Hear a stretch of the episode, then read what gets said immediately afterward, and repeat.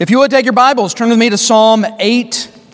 Psalm 8, and as we prepare ourselves to take of the elements this morning, we'll, we'll have an opportunity to think about that as we continue our study in this psalm, this psalm leading us up to our focus in vacation Bible school and the dignity of life. And so we've been in this for a few weeks now, and will be so for another couple of weeks. Our focus this morning will once again be on verses 3, 4, and 5.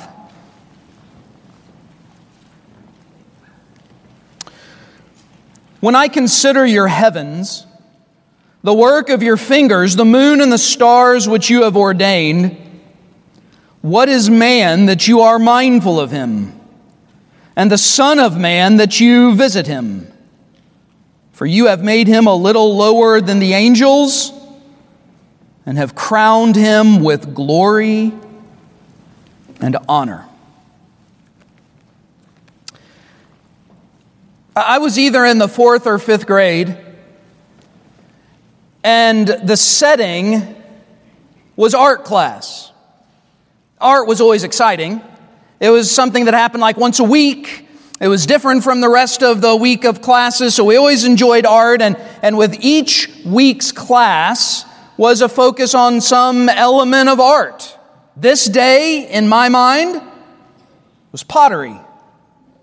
And we, we were given an opportunity then to make something special for our mother or father, and then we'd, we'd craft it in the clay, and then the art teacher would take it and fire it, dry it, all that kind of good stuff. The next week would be brought back, and we would paint it. And so that is what we did, and I was thrilled. I was going to handcraft a piece of pottery for my mother. And that's what I did. I carefully fashioned that lump of clay into a masterpiece.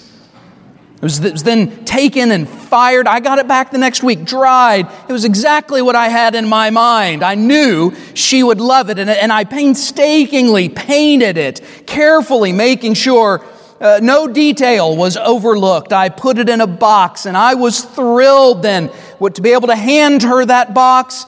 And my mom opened it up. Her eyes lit up to see this handmade, handcrafted, artisanal ashtray.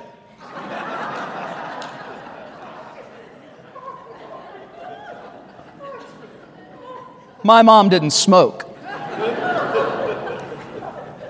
It was the 80s, all right? It was the 80s. Some of you know what that means. And in fact, I even made it so there were two sides. There was a little ridge down the middle with little indentions for unfinished cigarettes. What art teacher lets you do this? I don't know, but I did. My mom, my mom, I don't know what my dad thought. Actually, I do know what my dad thought. I thought whatever I'd think as a dad. My mom, though, of course, loved it, and she gave it a place of dignity in the living room. Some of you know what that means. I think we have a generation or two that don't have any idea what that means. The living room is an ironic name because it was the one room nobody lived in, right? It's the one room my mom reserved from the, the, you know, the gaggle of boys that dominated the house. No, no one got to go in it except very special people and very special things. And this ashtray sat in that room. Now, it has then now been lost to the world, all right? In fact, I'm pretty sure my mom maybe did it for one day, and then after that, ashtray was gone. But it, it was, it was special to her because it was made by hand, right? And that part we can all identify with. We can identify with getting certain gifts throughout our lives or maybe things handed down from generation to generation. Uh, maybe they have value in terms of, of actual like economic monetary value, but maybe they don't other than they were handmade. And really, if you want to jack up the price on something, call it handcrafted and artisanal. That's all you got to do, right? And all of a sudden, you can double the amount because we put value in that which was made by hand. See, this is, this is where Psalm 8 continues to inform us rightly on the nature of humanity. And this is something, as we've noted all along, that our culture gets so badly wrong, and I would say a fundamental reason is the dominance of evolutionary thought, rejection of biblical worldview. Psalm 8 comes along and provides us an important corrective, a way to think rightly about what it means to be human. And, and so we, we've taken several weeks now looking at this song of praise where, where David really identifies two issues God's glory and man's dignity. And what David does for us in Psalm 8 is he answers two of life's most important questions Who is God? Who am I? And we've already looked then at the, at the first of those two truths. We understand the nature of God. We can answer that question. We understand the nature of God when we understand God's glory. That's verses 1 and 2. In the last couple of weeks, we've then been looking at number two, and that is we understand man's nature, our nature, when we understand our dignity. When we understand our dignity. When we recognize the way in which God made us and the way in which God views us is set apart and distinct from the rest of His creation without sounding like a self help motivational speaker, we truly are special in the eyes of God. And I'm afraid we live in a culture that has absolutely lost that concept. I think we see it on a magnificent display, negatively speaking, in the culture all around us. So, how, then do we understand this dignity? Well, we're taking the outline down a little bit further. And that is there are at least three truths that Psalm 8 identifies as being reasons why we should view ourselves as being of dignity. In what ways does God demonstrate we, we have unique dignity versus the rest of creation? Well, number one, again, we, so we're going down the outline again. I mentioned this last week. We are uniquely fashioned by God, uniquely created by God. God has done something with us as humanity that He's not done with the rest. Like I said last week, complicated outline, we're going down again. All right, you got notes in your bulletin though if you want to fill this out. Because the uniqueness of our creation is demonstrated in some important ways. We spent all of our time last week on number one. We are made in the image of God. We are made in the image of God. So that was the first one from last week made in the image of God. Again, that takes us all the way back to the beginning, Genesis chapter 1, verse 27. Out of all of the ways that, that God could have made us, we, we have the triune God counseling with one another, all right? This, this, this, this interdivine speech where they say, Let us make man in our image. And we reflected on what that looked like. This morning, let's look at a couple of more. As, as we then look forward to taking of the Lord's table, because these will speak directly to that. So, number two, the second reason why we are unique is that we're made by hand. We're made by hand. We, we, we have been fashioned by God in a way that sets us apart. Now, go back to Psalm 8 and you see it alluded to, it's implied. I'm going to make a couple other references to a couple other verses that flesh it out.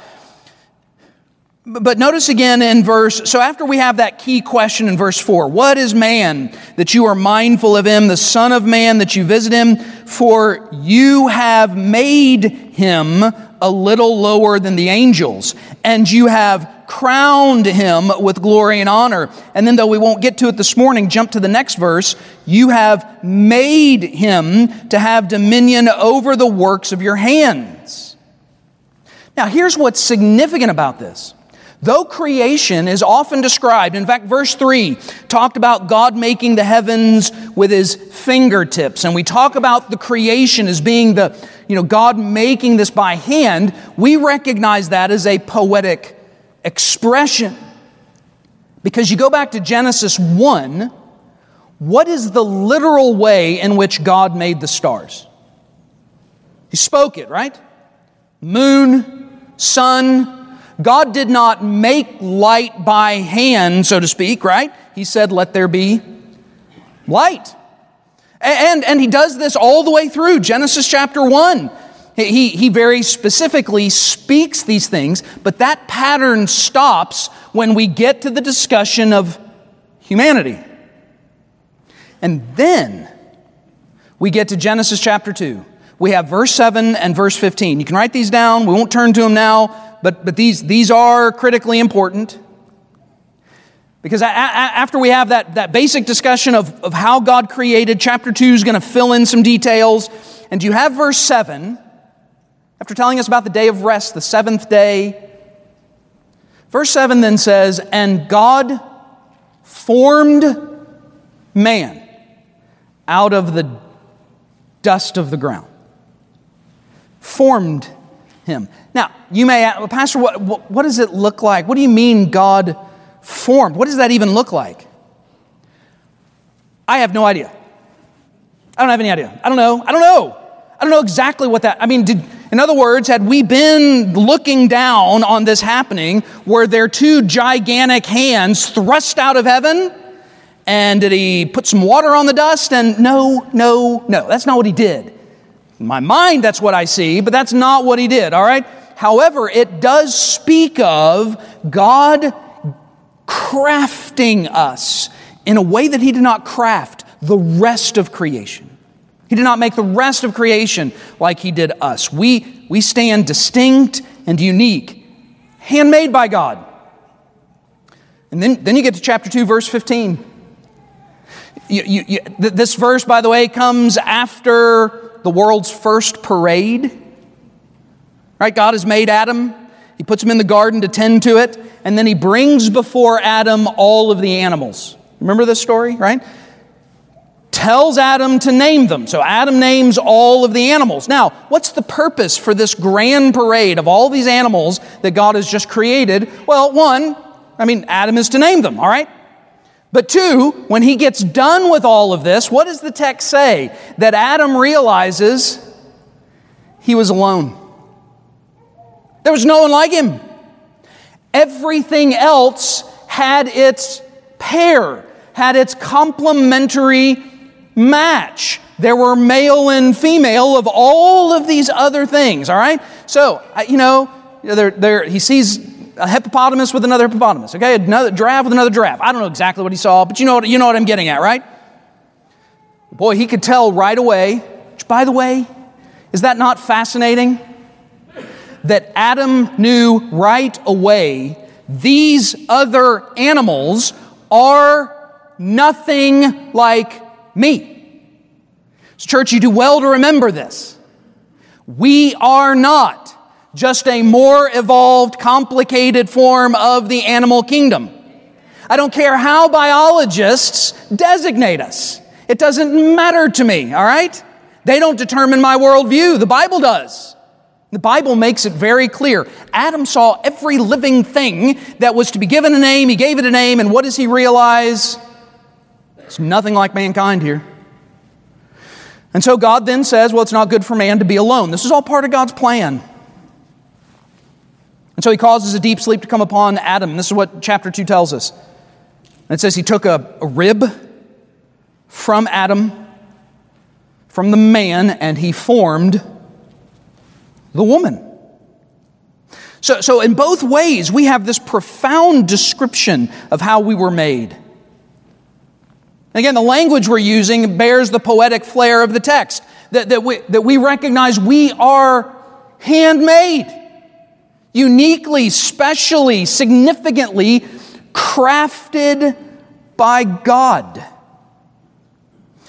I think it's critical that we understand ourselves this way. One of the reasons why we have dignity it's because we are uniquely fashioned by God. That is reflected then in the fact that we are made in His image and we have been made by His hand, designed by Him. Number three,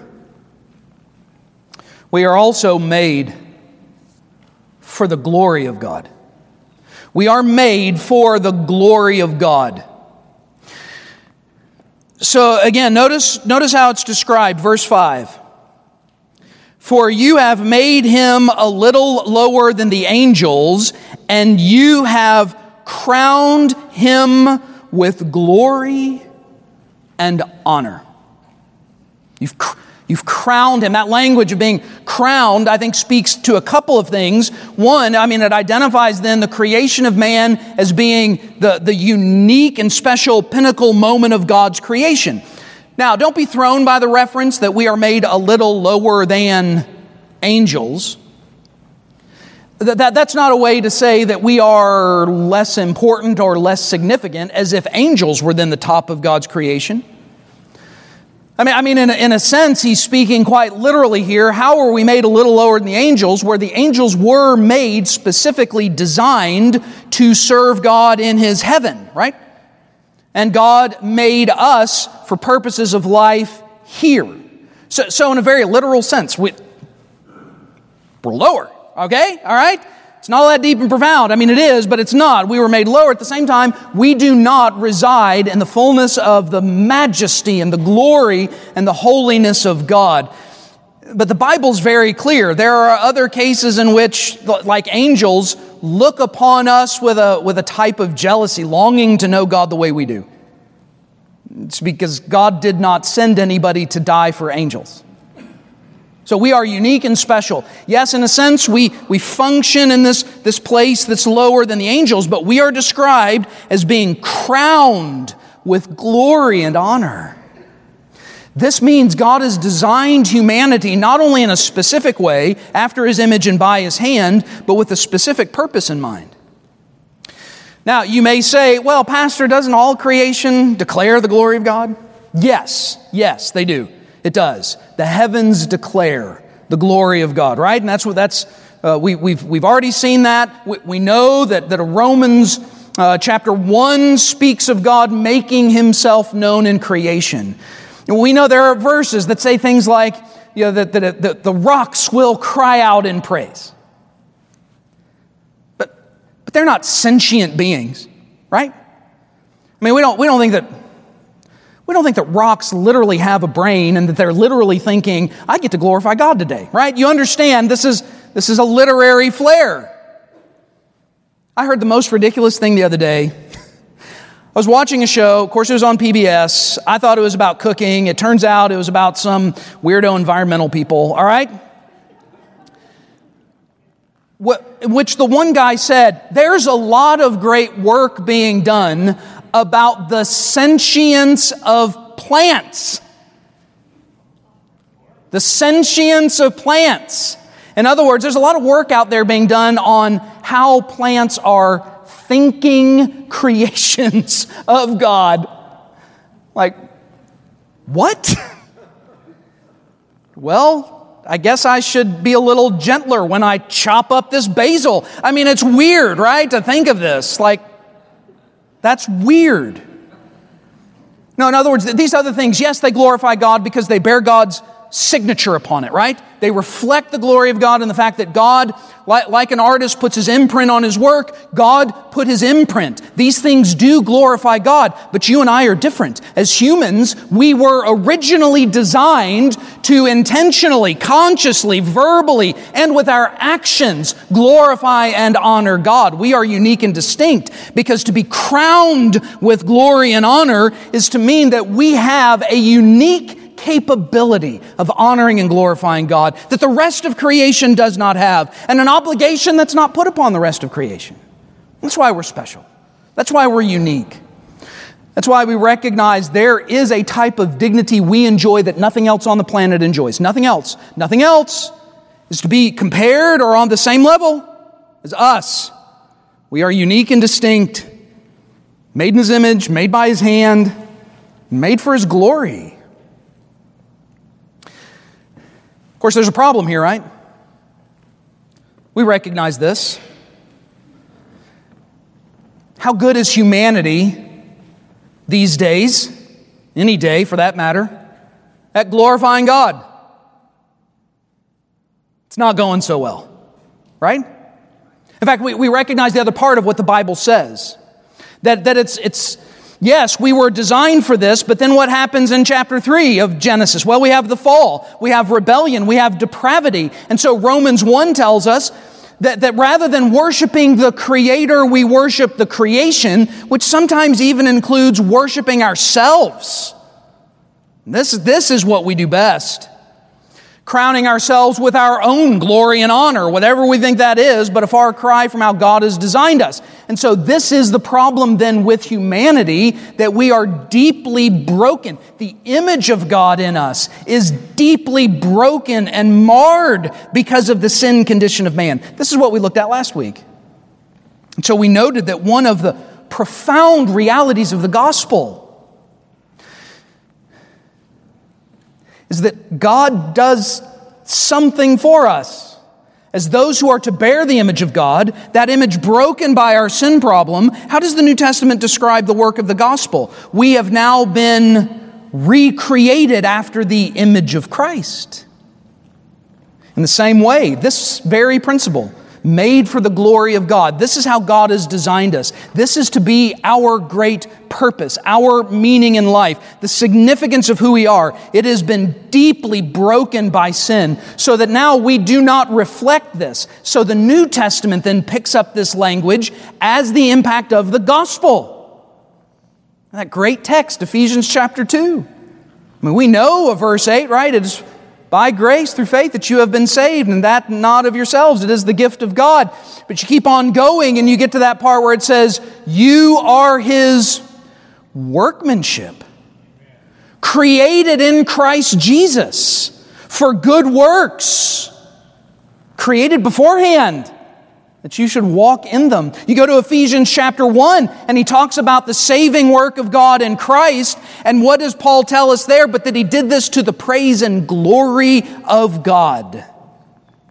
In other words, the saving work of the gospel is what takes us then back to God's grand design for humanity to be those who would glorify him.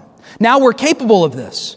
We are capable of reflecting the image of God. We are capable of expressing glory to God. We can now use intentionally our minds, our hearts, our voices, our actions to honor and worship Him. And that is how the gospel has transformed us. This, by the way, once again, I think illustrates the emptiness of the dominant cultural values today. This illustrates the emptiness of evolutionary thought because evolution carried to its end means that men and women, human beings, have no other greater meaning or purpose. It does not afford us an understanding of meaning and significance. We just happened to benefit from cosmic chance. But we're no different than everybody else, everything else. We're no different than the sentient plants that are out there. We're no different than the animal kingdom. We're just we're just great, we're just more evolved apes. In fact, you have some who will say now they'll look to elements of the animal kingdom to say that in fact there are parts of the animal kingdom more evolved than we are. It's amazing. I don't know how many of them have thumbs, all right, but that's amazing that that has happened. I don't know how many of them built skyscrapers, but it's amazing. I know dolphins can do great things, all right? But let's see them write a masterpiece, okay? I don't think they can do it. This is, this is an evolutionary worldview. And I'll tell you where its natural end is. Its natural end is to not understand the distinction of man and creation and then to not value life. That is what will happen. We are where we are because now we are a culture of death because we do not value life, because we don't think life has any unique meaning. In the womb, out of the womb, at the end of life, those who are disabled, there are those that at every level of life, our culture would say, don't have the same kind of value. So listen to me, church. Do not wonder then, why does it happen when somebody decides to walk into a school and to kill other human life? It's because they don't think life matters. I am telling you, the problem is not going to be solved with political engagement. The only way this will solve itself is when the depraved human heart is resurrected by the glory of the gospel of Jesus Christ and we stop living our lives that way and live as the crown and honor of God Himself. Is the only way to change this. This is the gospel This is why this matters. This is why we are where we are. Because they don't believe this. And this is why today we are privileged that we can gather around the Lord's table. Because if, if you want to if you want to know the dignity of humanity, look no further than to that to which this meal points. You want to know how much God values us, how much God loves us? Then look at a body that was broken. Look at blood that was shed. Look at Christ on the cross, bearing in his body God's wrath against my sin. Do you want to know if we're special, unique, distinct, important? In just a minute, we're going to take of the bread. We're going to take and we're going to eat. And we're going to remember a body that was crucified. We're going to take of the cup and we're going to drink. And we're going to remember blood that was shed to the point of death to satisfy the requirements of the law that's against us. And when you eat and when you drink, here's what I want you to do I want you to think of Psalm 8. What is man? That you are mindful of him, the Son of Man, that you care for him. What is man? God's special and unique creation, made by his own hand and for his own glory. So, as we eat of these elements this morning, let us remember the degree to which God has demonstrated his love, the uniqueness and dignity of humanity as we remember the death of our Savior. I'm going to pray for us. And after I pray, I'll invite the deacons to come forward and they'll make their way, and then we will take of the elements of the Lord's Supper together. So let's pray. Father God, we do thank you. We thank you for the dignity, for the value, for the worth that has been given to us as your special creation. And we thank you, God, for your intervention in Christ Jesus to remake us. Those who were dead in our trespasses and sin, those who had fallen from what is your original design, we thank you for remaking us in a way that we could then honor and glorify you. As your word commands and as your spirit enables. So, Father, as we gather around this table, we do so to remember our Savior. We do so in recognition of what was the depths of our own sin and the greatness of your grace. And so, as we, we take of the bread and as we t- drink of the cup, may we remember the death of our Lord in our place and on our behalf. And it's in Christ's name we pray. Amen.